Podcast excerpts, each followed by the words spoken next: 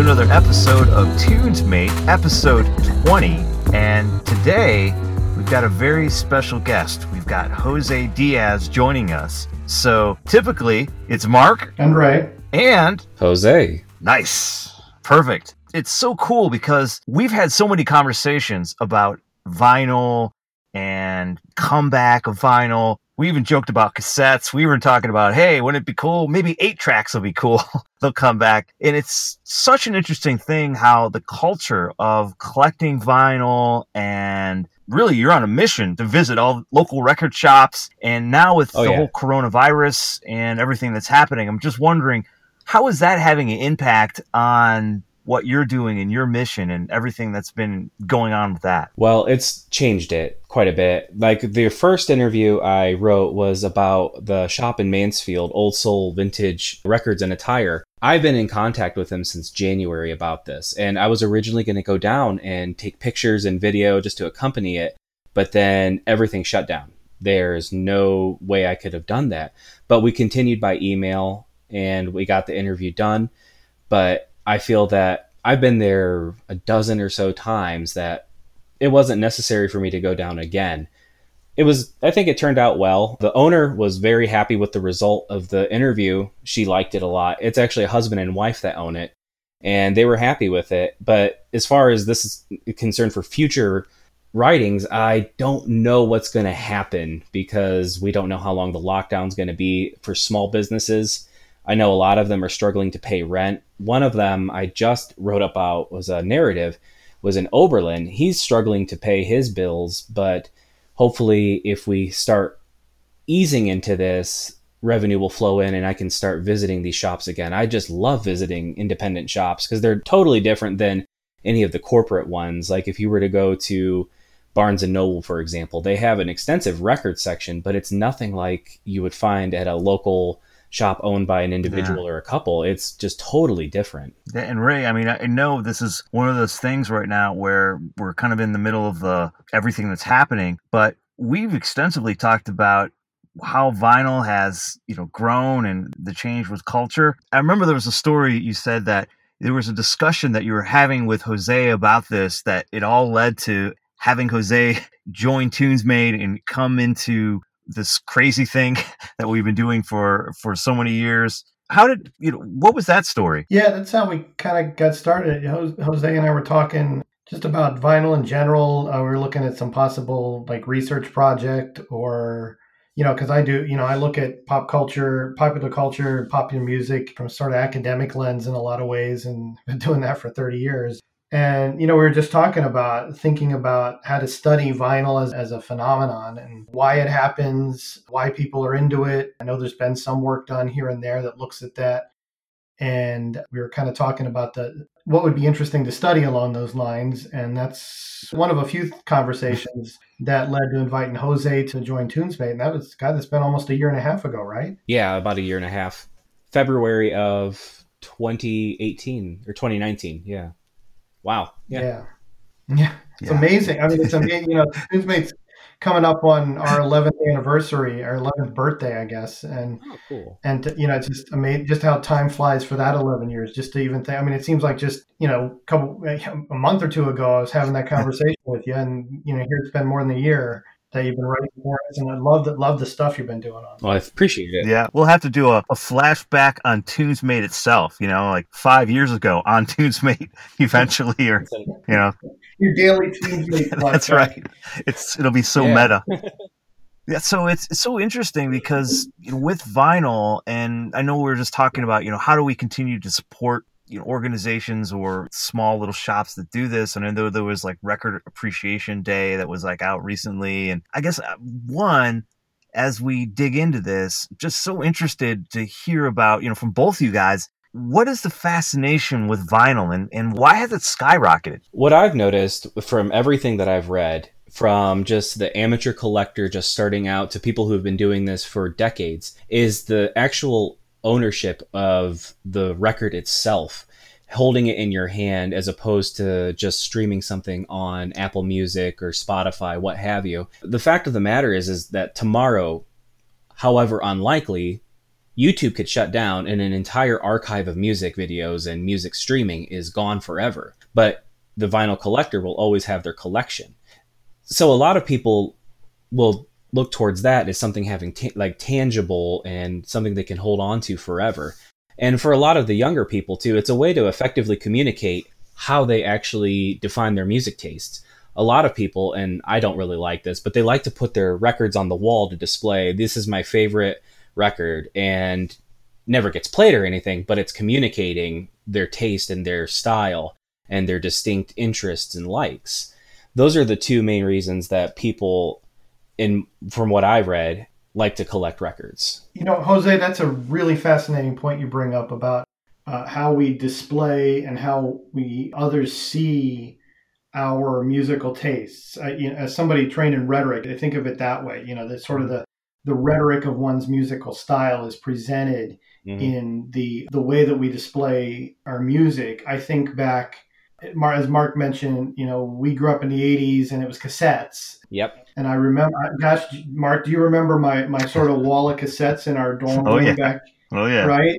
You know, I mean, I had, you know, what, a couple hundred cassettes and they were all sort of stacked and sorted on on my time. We had sort of a, a two shelf tier in our, our dorm room, and I, now they call them residence halls, but you know the dorm room. And I had all that stuff stacked, and sometimes people would come in and you know they'd start looking and commenting on things that were there or not that what was missing what wasn't there. And then you know while we were in college the, the move to cds really developed. And i remember um, you know like you and i mark going to the record exchange. And, and so i started buying cds and so then cds took the place of those cassettes but it was still like that it was a wall of music. And and even if you had limited space you would take your favorites and stick them there and then the other stuff might be somewhere else but it was displaying your your musical styles and and that speaks to identity so you know jose that's a, a mm-hmm. fascinating idea and especially with records because there's a display element to an album that is not there with a cassette and a CD. And part of it, and I think a lot of it is the size. Yes. You know, the CDs, when they first came out with CDs, well, I mean, when they first really took off, and when, when they first came out, but when they really f- first took off in the early 90s, there was a huge controversy over CD boxes that they came in, and you know, oh, yeah. environmental controversy over this. It was like we're wasting all kinds of cardboard for these boxes, and record stores would say, "But we need that to display the product so that people can see it."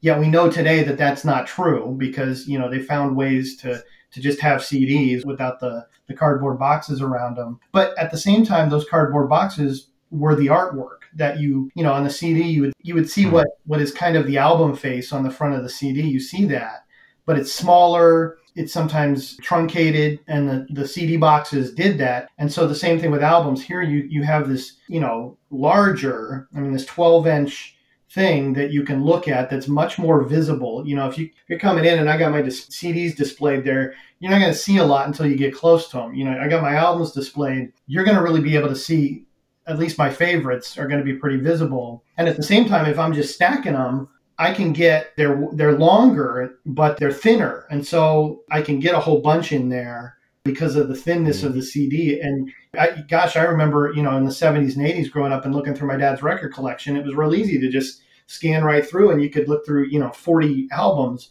just like that and see, oh, the Who and the Beatles and you name it. And I think that's a great point. Yeah, I think so. It was interesting because recently I uh, I went to a garage sale. I don't know, maybe a year ago or something, and also our local library had a, you know, we're gonna do one of those library sales, and they just had yeah, all this vinyl out there. So I bought some of it and I had it laid around my house. And recently I decided to plug the record player in and, you know, I had some of the albums out. And it was interesting just to see the couple that I bought and just have them sitting there. And you walk by and you're like, oh, wow, look, Foreigner. Hmm. So you pop it on. Yeah. And I think the one I had, I think there were only two hits on this one particular Foreigner album I had. So I put it on. And it was interesting to it kind of sucks you in because you see it and then yeah. you start playing it and it feels like a completely different experience even if i were streaming it and listening to the tracks one after another online, just putting the needle down and listening to it. There's just something with that too. That that whole experience. Yeah, it's a ritual. I mean, if you think about it from the beginning, there's the whole idea of taking out the record from the shelf, picking out the specific album you want to listen to, slipping it out of the the dust cover, taking it out of the jacket, placing it on there, waiting for the needle to get to speed, and then dropping it precisely. And then you want to sit down and enjoy it because you have to wait for the end of the record so you can flip it again and then finish the album. It's not just like streaming where you can just let something play and go start making dinner or whatnot. You have to pay attention to what's going on because there is a definite end to that music. You have to wait for it. And the whole idea of ritual, too, that comes into play there. Yeah, that's a again. That, I mean, that's I love that idea about the ritual, and I, it really comes home what you said, Jose, about the you know you put it on for dinner. I mean, I do that all the time. I'm washing dishes and I'll throw on something mm-hmm. streaming, or I'm making dinner, and I, yeah, you know, same kind of thing. I'm doing some kind of work around that I can put on music in the background, and it really shows that each of these technological forms have their pluses and minuses, right? So streaming allows us right. to do a lot of things, but at the same time, it changes. It's kind of like McLuhan, that the medium is the message here, right? It changes right. the meanings, at least some of the meanings that music has in our lives. For better, for worse, for indifferent, whatever, you know, but it, it certainly does that. And so, what, like you mentioned, the ritual of that, I mean, streaming is compact, it's accessible it's transferable i can go anywhere with this etc but it lacks that ritual quality. There's not a lot of at least I, I, mean some might disagree or i guess if i think about this i might think of the rituals but at least at the very least the ritual is significantly different the ritual of streaming something. And again the display isn't there right? That you know i'm streaming this is all just files on my computer and I mean, I might, you know, get an image, to, you know, if I want to play, and this is just the first one comes to mind, like Living Colour album or something like that, right? You know, I got a Living Colour, mm-hmm. I could bring up an image of them on my computer to make it look like, you know, I'm, that's like I'm listening to it. But it's all just kind of in there. It's not on display. And that ritual that you mentioned, Jose, of, you know, you're going to pull this out of the out of the sleeve out of the jacket you're gonna you're gonna put it on the record player and even you're gonna pick where you want it right? You know, you don't have to start at the beginning, but you're going to pick where you want it and you got to you got to figure that out and you got to there's a whole in a sense there's even more action on the consumer's part that goes with that. I don't I don't know if I would call it agency. I don't know that that I have, but there, there's room for agency. There's room for me to to make this my own experience, eh, which I can do with streaming. I mean, I can you know start a streaming file in the middle, but there's there's a physical presence there. Mm-hmm. Yeah, well, Ray, when you were talking, I, I started laughing because it's got to be a Tunes Mate thing.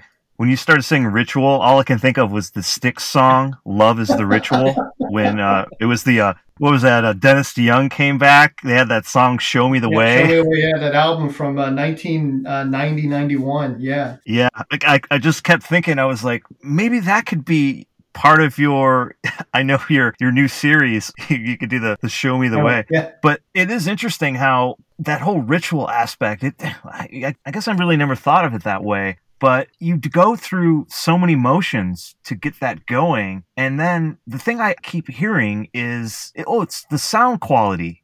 And i'm interested to hear what you what your research has shown on does playing vinyl is there something with the sound quality that goes beyond other mediums? Yes and no. All right.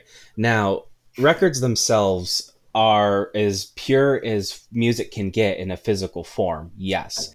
But I was talking to Ray about this a couple years ago.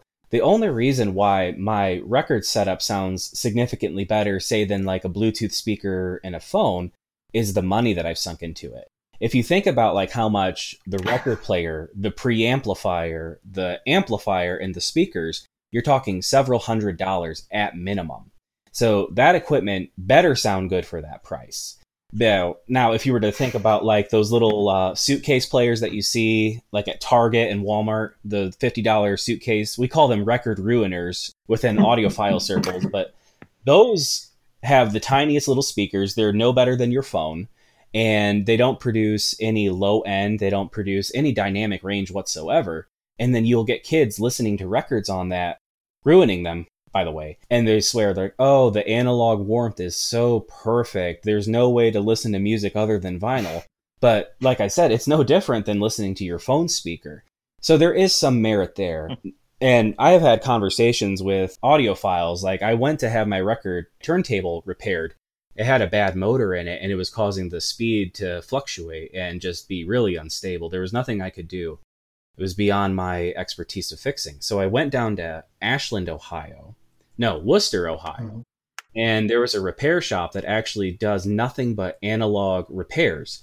You're talking like Wow. thousand dollar amplifiers, six thousand dollar record players. Like I felt bad walking in there because if I made one misstep, I would have broken stuff that's more valuable than my car.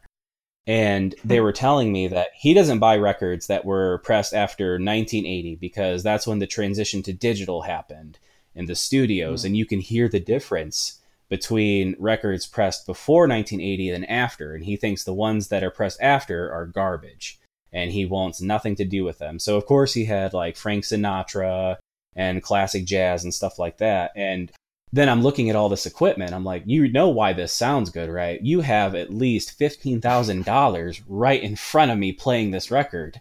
And he's like, huh. Well, now that you put it that way. but he swore up and down that the audio quality was better. And, you know, it was really good. It was probably the best record I've ever heard in my life to that point. But you can't discount the money that you put into it is going to be the quality that you get out of it as well. Yeah, it's funny, Jose. You mentioned you were bringing back memories to me about when you said kids ruining records. Yeah, I did that as a kid. Me I, too. I always remember. I feel so bad about this stuff, but when I was a kid, I was the most horrible kid to be babysat in the world. I we went through multiple babysitters, and I had problems with all of them, and and I just you know it was a this anti-authority streak that you know none of you ever seen before. No, never. But um, I can't but I would clash with everybody. Well, the one we they had a the trailer we lived in. uh, We had a couple that lived kind of diagonal from us, and they had two daughters. They were kind of like my, my younger brother's ages, and and they watched us for a time period. I, you know, might have been couple months. It might have been you know a half a year. You know, it's it's my eight year old brain trying to figure out what you know remember, and it probably seemed longer than it was. They probably only watched this twice for all I know, and then that was it. They were done with me, but it was more than that. But I remember that one of the things that my brothers and I, because we were little jerks, and we would do is they had a record player and they had a you know a few 45s that their one daughter had, and we would go over there and we would play her 45 on 78, and we- you know oh, and jeez. and we would play it really fast and, and on 33 and we play it really fast and really slow and and eventually i think we unknowingly broke a couple of her records doing that and oh, no. um, yep. i remember here you know and, and at the time i you know i'm a kid who's like a little jackass and i was like oh i didn't do that you know whatever and so i mean i you know now here i am 40 years later i feel guilty about this stuff but I feel, you know, I just can't, you know. But at the same time, that that whole ruining, because actually, but what it gets to is that part of the experience of albums was that ability to play with them. That I could take a mm-hmm. 45 and play it on 78, and right, and Yep. and have fun with the sound and the the speed of the record. And you know, I mean, there are ways to do that with digital files too. You know, but again, mm-hmm. there was that physical presence of a six to seven year, eight year old kid sitting there playing around with switches on a thing and, you know, making this this thing in front of them, this record in front of them do different things. There's something, you know, Jose you mentioned sort of the digital versus analog, and we think about technologies. I think to me, a lot of this conversation is really bringing home a lot of ideas about how we think about technologies. And there's something to that tangibility of something that the technology, in a sense, it's more mechanical than electronic. And so Yes. certainly there's an electronic component to it, but the mechanical component gives it it's not more real. I mean, it all goes back to how we define real and what is real and what isn't and you know, that's all constructed. Mm-hmm. But that idea that it feels real, you know, not to go all TDK here or something, but you know, it feels real because I can see and affect and actually have hands on the mechanical aspect of this versus the sort of digital or electronic thing where again i mean there's a hands-on component i'm typing on my i'm using my keypad or my mouse or i'm using my keyboard and whatever but but there's not that hands-on mechanical component, and and, and that just that just really makes me think about this stuff. Yeah, I was going to say it makes me think of ebooks and like how bibliophiles they insist on reading books, and most people insist on reading books because of the the real aspect of it versus Yep. the digital. Right. con- uh, yeah, perfect connection. That that idea, people, be, but I like the feel of the book in my hands, right? Exactly. Right. I kept right, I just kept thinking when you kept saying real, I thought of the uh I think it was Jesus Jones. They had a song called Real Real Real. Oh yeah, yeah, yeah. There's second hit. Yeah. Yeah, so it kept going through my head and they never play that one. They always play the uh, right here Yeah. right now. I wanna. And I haven't heard that one in real, eon. real- yeah, now I haven't. I've heard. You're right, So, yeah, Mark, because yeah. they play uh, right here, right now. I mean, you can listen to the '90s on Nine or any '90s station. They're going to play that. But uh, the the other hit, real, real, Real, I haven't heard that in 25 years. Yeah. And And it wasn't a bad song, Well- but I, when I keep hearing about real real okay, the, the one that I, that comes to my mind, and Jose, I don't know if you're, and yeah, I don't think you were ever in class when I when I did did this. Well, I mean, we talked about like uh, Baudrillard and Yep. simulation and hyper reality, but years ago, especially when I was at Arizona State, you know, so a decade and a half ago, uh, uh, more than that now, and I would teach about the work of Jean Baudrillard, and we talk about hyperreality and mediated reality and simulation and all this Mhm. stuff that goes with it. I would always play uh, "Even Better Than the Real Thing" by U2 as we were coming into class because the, I mean, it, it really sort of invokes that idea that that the fake is even better than the real thing. And what's funny is, I think I have like the 12 inch remix of that because one of the things when I started DJing back in the day, it was records, Mhm. it was vinyl. So I would bring vinyl out to the clubs and I would be, you know, out there. And you reminded me of a story. Both of you reminded me of a story. When I was first starting out DJing, I just got out of college and I was working at a bar. The DJ booth was right by the exit. It was like some kind of like back exit. And one of the bouncers would take the garbage out that way. And the bouncer wanted to hear Metallica, but everybody else in the bar wanted to dance to like Salt and Pepa and stuff like that. So what he would do is he would lift the garbage can up and drop it right in front of the DJ booth so that the record would skip. so that it would go from like, you know, uh, there was four minutes left and now I'd have 20 seconds left. Fast forward. And scrambling for That's another it, song. right? The the ability to play around with and basically like goof on, right? What's happening? Just like you're gonna, you know, me as a kid playing around with the speeds on the record player. This guy knows, okay, I can make the record skip and get what I want, right? And I can I can change the experience of this. Mark, I wanted to chime in real quick when you mentioned DJing. It, that reminded me of something else that also happens with records because, like you said, in you know in the early to mid '90s when we were getting into when you were getting into doing DJing and when we worked at WFAL over at the BG campus, one of the ways that people found out, you know, th- there's all the the stories about song lyrics backwards and a Ah, bunch yes. of them are BS. There's all kinds of BS stories about there. You know that, that you can tell Paul was really dead or whatever McCartney. from the Beatles, and you know whatever, right? But some of them are true. And working as a DJ, playing albums on the air and having to cue them up is one of the ways to figure that out or to test it, right? So Mhm. if you play Another One Bites the Dust by Queen backwards, if you play the refrain, the Another One Bites the Dust, right? That part, the Mhm. way that Freddie Mercury sings it, when you play that line backwards in the refrain, you play it backwards, it says, It's fun to smoke marijuana. And it's not like clear as day the way I said it there. It sounds more like it's fun to smoke marijuana, right? It's kind of distorted a little bit, but it's clear. And the one that I remember that I, I had no clue of until the day I was queuing it up to put it on the air. You remember the song, or Jose, do you know the song Freeze Frame by J. Geils Band? Yeah, yeah. Freeze frame. Dun, dun. Yeah. Yeah, yeah, yeah, right. You know, and I mean, top five hit for J. Geils Band. Not their biggest hit, that was Centerfold, but, you know, big hit, Mhm. J. Geils Band. Actually, one of my favorite. I remember the video as a kid, but queuing that one, that one up to play one day, and at the very beginning of the song, before the music even comes in, they yell "freeze frame." That's the very beginning of the song. So of course, when you're queuing up the album, right, you you're queuing it up and you're listening in, and as soon as you hear hear something, you stop it, and then you you take your hand and you play it back through that to get to the beginning. And so, of course, I'm doing that, and I hear freeze frame, and I, I stop it, and I'm playing back through to get to hear back to the beginning. And as I'm playing back through, I hear F you. Oh. And I'm like, what? so I try it again, and sure enough, the freeze frame at the beginning, and they sing it in a way that when you play it backwards, they're yelling F you. And, you know, again, heard. this yeah. is the, you know, you can do that, again, you can do that digitally, you can do that in, with other media, but it's where as a DJ or as somebody who yeah. would be queuing up records in some way, shape, or form, you find that stuff and you get like the, it's like Easter eggs, right? You know, I found this really cool thing because I'm involved in this. Yeah. Well, I mean, growing up as a kid, when Run DMC came out, that just blew things off. But what I was always interested was mm-hmm. Jam Master Jay.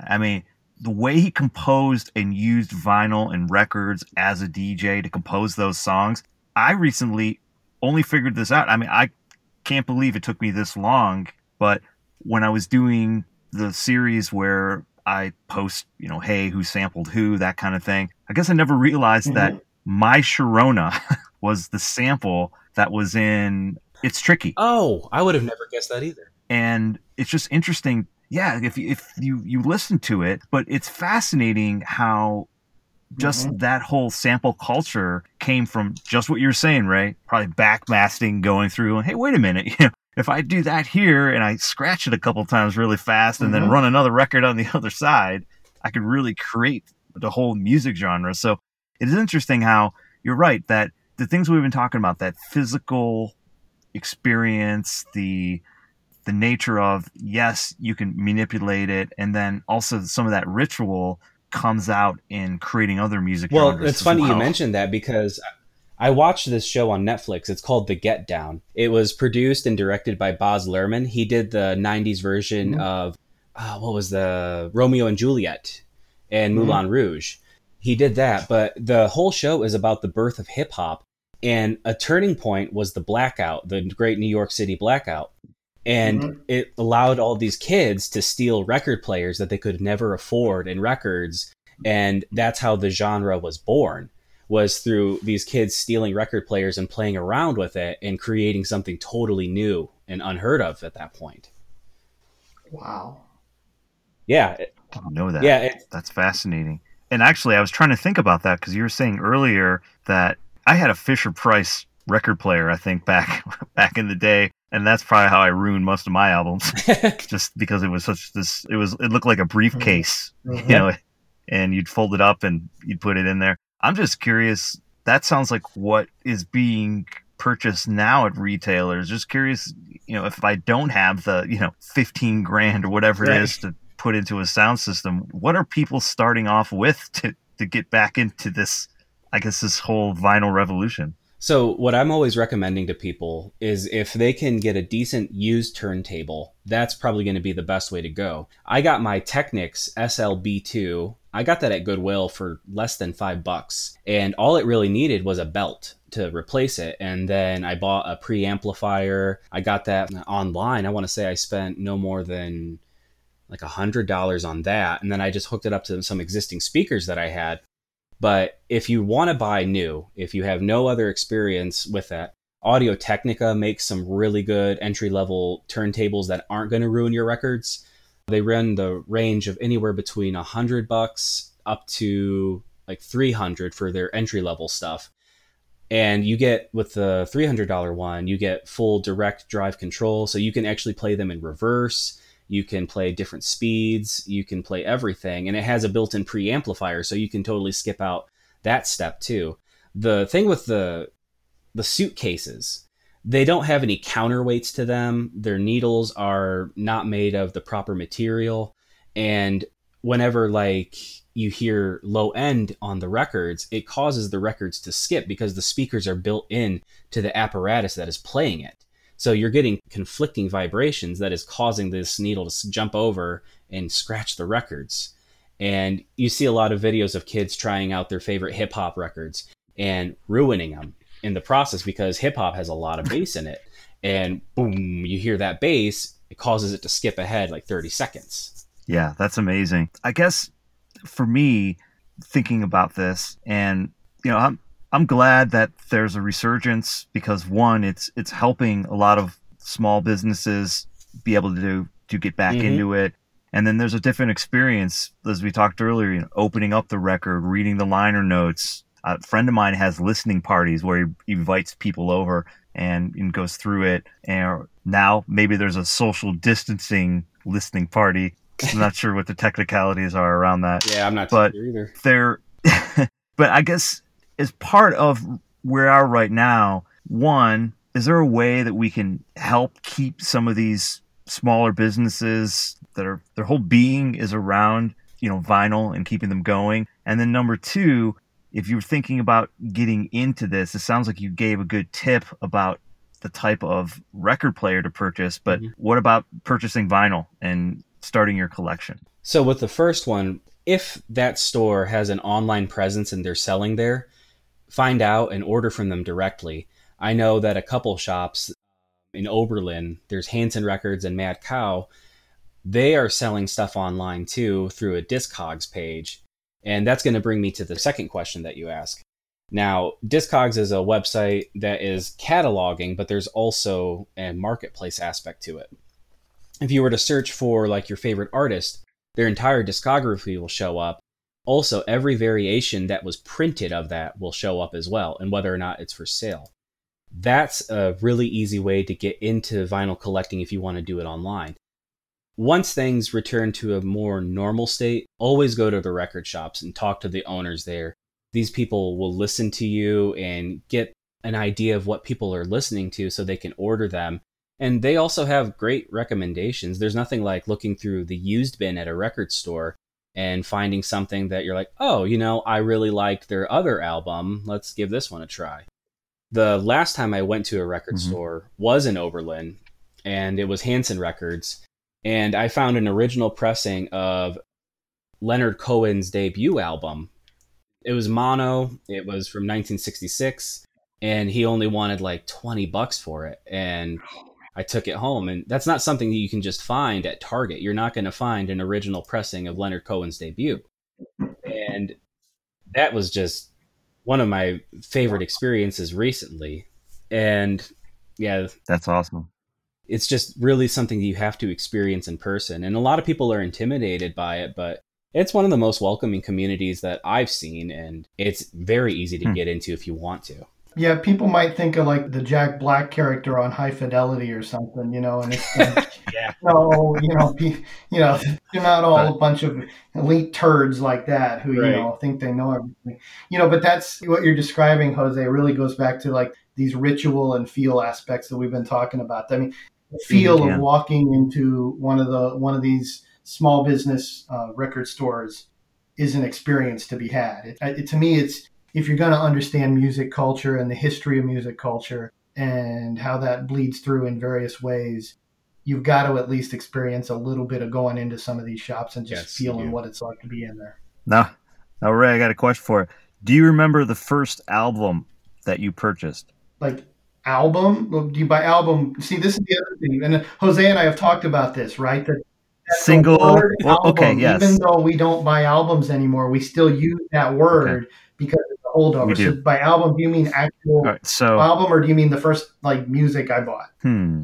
Okay. Yes. So, I my question was specific to a physical. It could have been a a 45, Okay. or it could have been a full length album. Um, that I bought myself. Yes. Do you remember? I don't know if this is right or not. The first one that I remember buying was, and it was a cassette, was Okay. that, that sort of started my collection. The Beach Boys' Endless Summer. Oh, good one. That was the greatest hits, right? Yeah. And that would have been, you know, I bought that probably mid 80s. Wow. What about you? Well, I think my memory is incorrect. I think my a couple of my friends would correct me, but I believe it was Kiss Alive 2. It was a double album. because for some reason I had an infatuation with Kiss from an early age and it just looked cool. It had two discs in it and I really look forward to opening it and, and going through that whole thing. But on the other hand, a friend of mine was like, "Oh no, man, it was Synchronicity." I'm like, well, "That came out in 1983. I could have sworn I bought something earlier on. So yeah, Jose. So that wasn't your first album you recently purchased. Do you remember the first one that you started all this? Yes. Now I could tell you the first CD that I bought and exactly where I bought it, and I can also tell you the first record I bought and where I bought. Wow! It. So all right, let's let's CD do both. Bought, um, all right, first CD I bought was February 2005 at the Mansfield Richland County Mall, and it was Francis the Mute by the Mars Volta.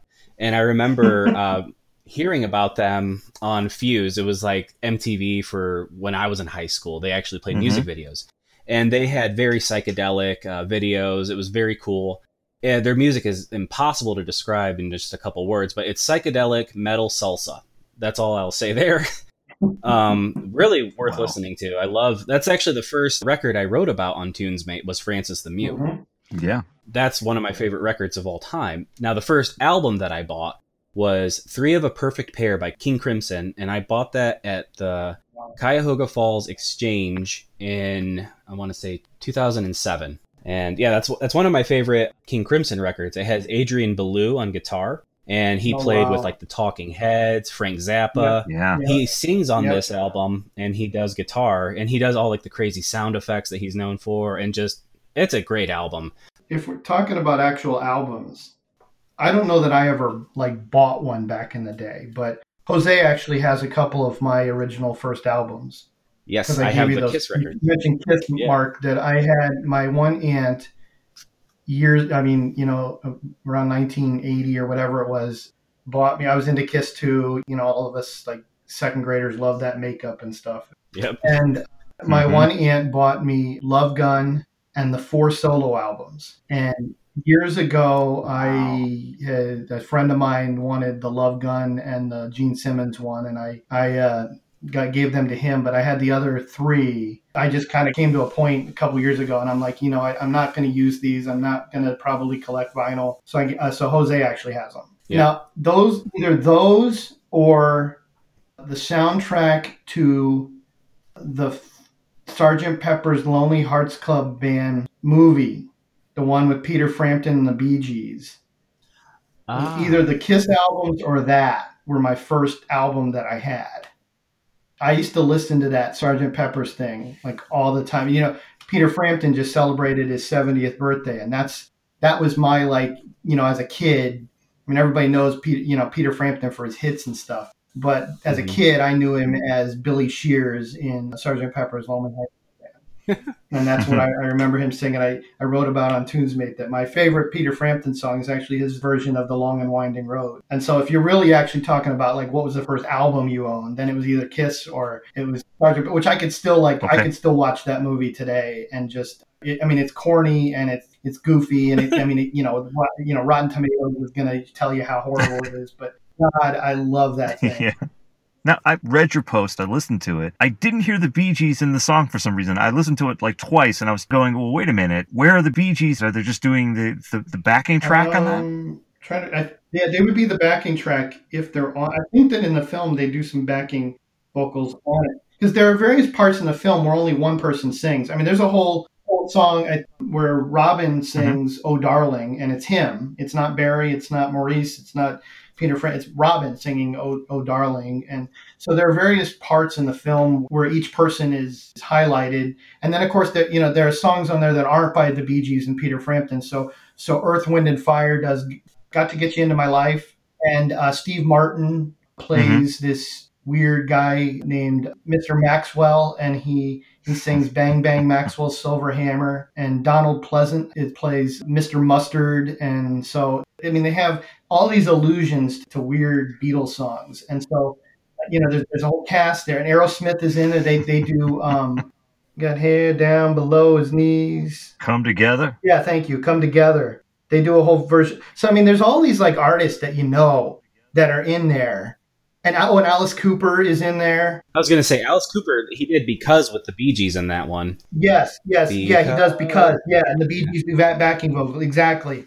And it's this whole part where they got the instruments that were stolen, and and so mm-hmm. Alice Cooper has one of them, and Steve Martin's character Maxwell has another one of them, and the Bee Gees and Billy Shears have to go and rescue these instruments, and There's a whole love story with Peter Frampton's character, Billy Shears. Character played, actress's name was Sandy Farina. I know this stuff way too well. The actress name was Sandy Farina, and she played, the girl she played was named Strawberry Fields. And she leaves home and go, you know, it's the, it's the classic sort of story that, you know, small town girl leaves home and then, you know, tries to make it in the entertainment business. Mm-hmm. And, you know, and, and he's the, the boy from back home who tries, who goes and does make it. And, you know, I think I want to go watch it now. so it's, it's like a Poison's Fallen Angel. I see how it is. Okay. Well, totally, totally. Or if you ever watched, uh, you know, Rock of Ages, you know, uh, right. you know, it's, I have. Yeah, Poison's Fallen Angel. There's a video for that. Yeah. This is cool. Well, this has been awesome. I think it's been cool to talk about vinyl. I feel like we can probably go on for another hour talking about this, reminiscing, bringing things up. But I think in summary, the couple things that are jumping out to me. One is it just seems like it's fun. It's fun to go through the ritual, listen to the music, spend the time, not only from going out to the store and the experience, but just everything around it. And I could see why it's attracting a lot of attention and bringing people back into this. And I think during this time, really good suggestions, Jose, to go out and support those local organizations, businesses. Mm-hmm. Before we jump off, does anybody have any, you know, parting thoughts or anything else they want to jump in? I mean, if you're thinking about doing it, do it. Get yourself a used turntable, hook it up to some speakers if you got them. Just jump in. I think the time is perfect. Everyone that's wanting to do it is in on it, and there's no better time to start. I think Jose sums it up. All right. Well, we hope you enjoyed this episode of Tunes Mate. It was great to have Jose jump in. And coming up, we've got a couple other things up our sleeve, a couple other interviews, and with some musical artists. We here have a couple things that we've been thinking about as well. So don't forget, subscribe to our podcast, follow our site, everything on social media. We look for your support and we thank you for tuning in. And for Ray and Jose, thank you. And we will see you next time.